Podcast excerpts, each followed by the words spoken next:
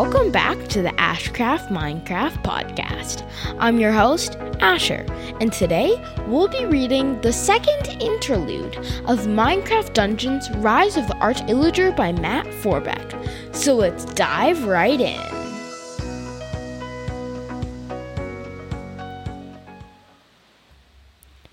Interlude Carl had been sleeping in some villager's house. He didn't really know which one when he heard the alarm bell start to ring. He'd just taken the closest home when he barged into the village that evening, and when he got to the door of the place, he wasn't all sure where he was.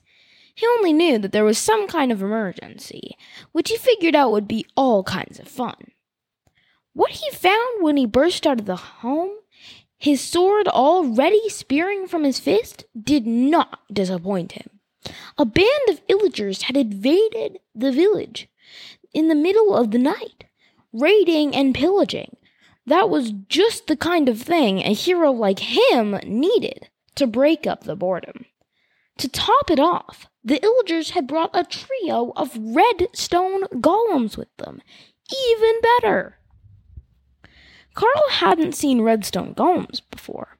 He'd fought an iron golem once, though in a village where he'd apparently overstayed his welcome. He didn't understand how the people there could have been so ungrateful for his help that they'd finally sent their metal bodied guard after him to kick him out. He would have left without a scuffle if they'd just been straight to him and asked him to. The fact that they only spoke their silly pidgin language that he didn't understand a word of may have gotten in their way of their ability to even attempt that. But he didn't care. It was just rude. That's why he'd taken that iron golem apart with his sword, danced on the leftover pieces, and then never looked back. The people here seemed to tolerate him a lot better. At least they'd never sent one of their redstone golems out to deal with him. And now they'd somehow even managed to deliver him some prime entertainment for the evening. Carl charged straight toward the first of the redstone golems he spotted. He cut down a villager, an illager or two along the way, but they didn't really concern him. The villagers could likely avoid them for the moment, and he could mop up and he could mop them up after he personally dealt with the massive mobs instead. Carl pointed at the redstone golem and bellowed, You are mine! With that, he cranked his sword high up over his head, sprinted toward the creature, and brought his blade down with all his might. The two handed blow lopped off the mob's right arm, and it thumped on the ground as heavy as a felled husk. Carl hooted with delight and set to dismantling the rest of the redstone golem limb by limb. While he went at it, he noticed a squirrely little illager watching him at work.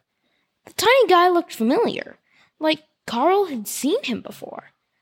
That didn't seem too likely, though. Most illagers Carl ran across wound up never bothering anyone again. Plus, this one was holding a staff with a bright orb hovering over the top of it, like it was held there by a magnet. Carl was pretty sure he'd remember something like that if he'd seen it before. Still, he couldn't shake the sense of familiarity. He ignored all that, though, when he saw that the battle had just gotten a lot more complicated. As if it wasn't bad enough that illagers had raided the village, they'd somehow attracted a crowd of undead mobs, too. To tell the truth, that kind of excited Carl. He liked a challenge, just not too much of one. He wasn't sure if he should be afraid yet or not. If things got too tough, he could always head for the hills. It wasn't like the, he was all that attached to anyone he, in the village. After all, at least not enough to brave certain death for them. As it turned out, he shouldn't have worried for a moment.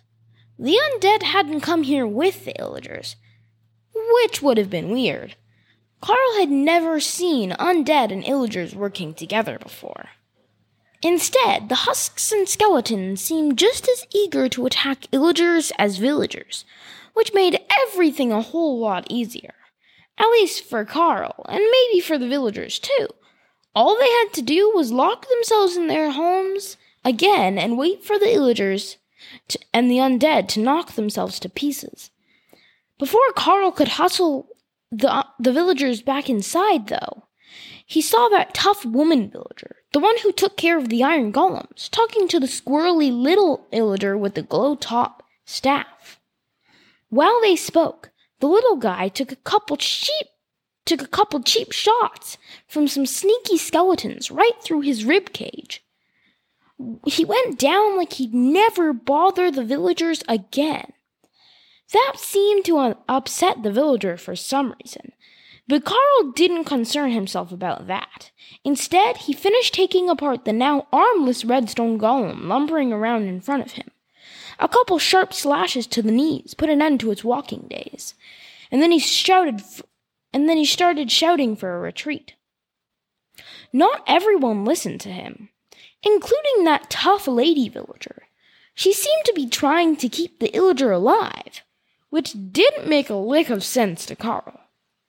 If she stayed out there, she was sure to get herself killed. So he did the heroic thing and grabbed her. She fought him at first, but only until she realized who he was and what he was doing. She came to her senses after that and let him shut her into a nearby house. It was for her own good, after all. With the useless villagers out of danger, and the illagers and their redstone golems on the run, Carl had, had free rein to take the battle to the undead mobs roaming through the streets. He started hunting the husks and skeletons one by one, and then began taking them down in groups. They weren't any match for his speed and skills, especially since most of them were busy banging on the doors and windows of the villagers' homes. That meant that Carl could come up behind them and get a good whack or two in on them before they figured out what was going on and turned around to defend themselves. Carl had a ball smacking the undead mobs into pieces. He knocked one skeleton into a pile of bones with a single blow. The rest of them just hung around and waited for him to get to them. At least for a while. Carl was in the middle of taking down a particularly hungry husk when he realized that he didn't have any others lining up behind that one to get the same kind of special treatment. Once he finished up with that creature, he glanced around to find himself utterly alone. The village street stood empty. The villagers, of course, were huddled in their homes. The undead seemed to have disappeared too. But Carl didn't understand where or how. Most of the time, such creatures kept at it until Carl defeated them all or the sun came up. He was pretty sure, though, that he hadn't torn apart every one of the mobs he'd seen rampaging through town. Sure, it was possible that Carl had lost track of the numbers of his defeated enemies in the excitement. It wasn't like that hadn't happened before maybe more than once. But when he surveyed the village streets, they were just way too quiet. Unsure if this was the cause for celebration or caution, Carl kept his sword in his fist as he stalked around the vacant village, hunting for any stray mobs that needed ending. Not one creature presented itself to be cut down by his blade. At that moment, he wished the other heroes had been staying in the village that night. For some reason, they decided that commandeering homes from villagers was the wrong thing to do, as they and they built their own places to live in. He'd never seen the point of wasting so much time on building a personal fortress when he could just borrow a perfectly fine one in the village whenever he wanted. Despite what the others might think, that had worked out to the mutual benefit of the villagers. Of the villagers. If he hadn't been sleeping in one of their beds while the illagers attacked, the entire place might have burned to the ground, especially when you tossed in the attack of the undead mobs at the same time. For a night that had raced from a dead sleep to a racious brawl to an epic battle, it had gone dead silent awfully quick. Even after looking down every one of the village's streets, Carl still didn't trust it. He contemplated going back to bed, but he didn't want to fall asleep and then have to come back out and save everyone once again. Besides, he was still wide awake from the adrenaline of the fight. It was going to take him forever to nod off this time. He was just about to give up and try that anyhow when the other heroes showed up. They strolled into the village like it was the middle of the day, fearless of anything the night might be hiding from them. What are you all doing here? Carl asked, instantly surprised, instantly suspicious. He had a wild night and wasn't about to put up with any more lectures from them about respecting the village's rights and property. Pinky gave him a grim nod. We heard the sounds of battle and came to help. Carl waved his sword around, gesticulating at the empty streets. You're a little late. I took care of it. Nice work, Stash said with a grudging approval. You took out all these enemies yourself? What do you think? Carl Carl sheathed his sword and put his hands on his hips, arms akimbo. After all, who protects this place while you folks all sleep in your own comfy beds? Scarface ne- knelt down to the ne- next to the base of a building. This place took a lot of skeleton arrows. They pointed to the wooden stand from the alarm bell nearby. That got marked up by an axe. Carl felt all the others looking pointedly at his sword and his clear lack of a bow or an axe, but he was too shameless to blush at the attention. Fine, of course I didn't take out all of the bad guys, he explained. I mean, they'd already started in on each other by the time I got out here. If I hadn't saved the day, though, we'd have a lot more villagers missing tonight. Sure, Red said in a tone that almost sounded convincing. They must be happy to have you here. They ought to be, Carl said, just a hair indignant, but not wanting to show it. I mean, who wouldn't be grateful to not have their homes burnt to the ground? What happened to the Illagers? Pinky asked as they glanced about confused. Did they all get beaten, or did some of them get away? Carl glanced around, unsure what he should say. He wanted to claim he'd beaten every last one of them, but he didn't want to get caught in another blatant lie. The others would only put up with so many of those in a row before they called him out on it. I don't know, he said with a carefree shrug, as if the question itself was beneath him. Do you see any of them walking around here anymore? That's all that matters to me. I mean, it's not like I'm keeping score, right? The other heroes chuckled at that. They knew that Carl often did keep score, and that fact had become a running joke among them. We spotted a line of undead mobs marching away from here as we entered the village, Stash said, but not any illagers. I think some of them I think some of them left earlier, after the husks and skeletons showed up. They must have run off in a different direction. Kind of odd to see the undead moving in a line like that, Scarface said. They had a floating skeleton of some sort leading them away. They were all following it. That news sent a shiver down Carl's spine. He might not have been the smartest hero around, but the idea that someone was controlling the undead mobs couldn't be good news. Sure, that meant that they'd, they'd retreated after, after he'd emerged to trash them.